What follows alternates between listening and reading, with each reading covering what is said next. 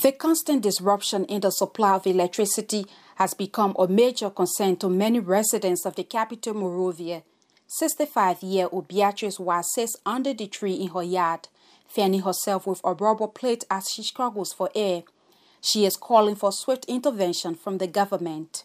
To take responsibility for the citizen of the country. That one we can put in power. But when they get there now, then our mouth dragging but now I'm talking that the government will come to our rescue to bring current. We the old man there can be sweating, heated. They turn a real Spanish jet when fire they coming from underground in the air. Yeah, we die. Oh. Now he says so that the government can. Seamstress Miriam Kamara runs a tailor shop with 10 employees. She says the shortage of electricity is affecting her business. Sometimes we can spend two, three days without seeing current. And for me, my business are doing, we got designing machine and other things there. And when the current is not around, it's suffering a lot. Because we're not really making business. The money you're getting, everything going into gas. So for that reason, how much so much you getting from there?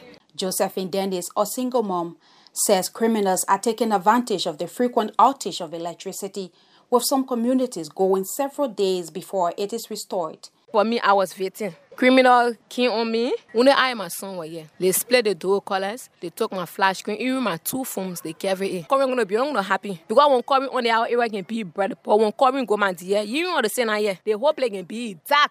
Even though the Liberia Electricity Corporation LEC recently announced that it has repaired its generators, Paul Rogers, a preacher, says he does not believe the money was spent for its intended purpose.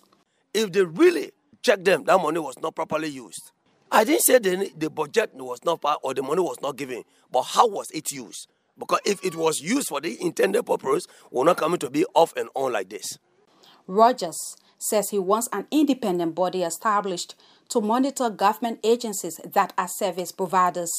Let there be a monetary body, people that will monitor electricity cooperation not only by running after people say, oh, the bypassing meter or the stolen current, but even the people that are in the office, the people that are doing the work, let there be a special monitoring body that will monitor them to know if what they are assigned to do is being done properly.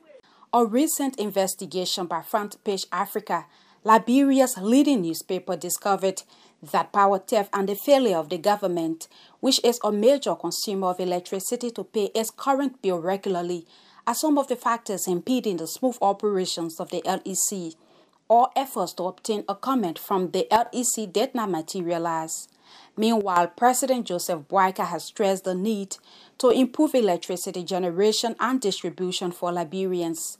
According to an executive mansion press release, the Liberian leader made the call when he met with the LEC and its partners on Tuesday in the capital. For VOA Daybreak Africa, I am Rita Drogbeduo in.